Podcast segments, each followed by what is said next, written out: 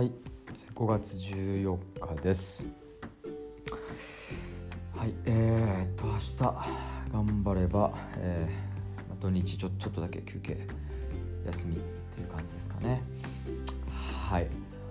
えー、今日はまあ声っていうことでちょっとだけ話したいと思います。えー、まあ声に安心したり勇気もらったり安らぎを感じたりすることってやっぱあると思うんですよね。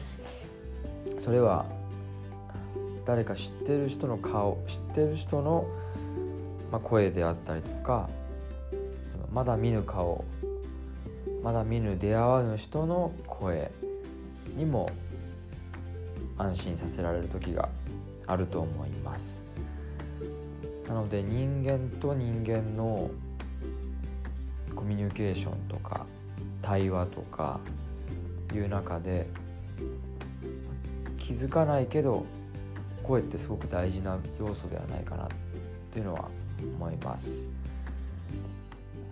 こういう限定された状況だからこそ、まあ、意識がいくというか意識するところでもあるのかなっていうのも思います。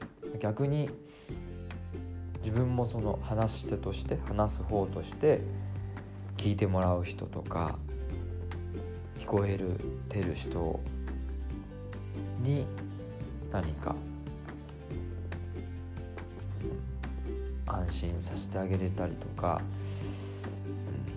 うん、いうような風にできたらいいなっていうのは思います。なので自分の声発する声っていうところにもやっぱり意識をしていろんなこと生活仕事をしていきたいなと、えー、思っています。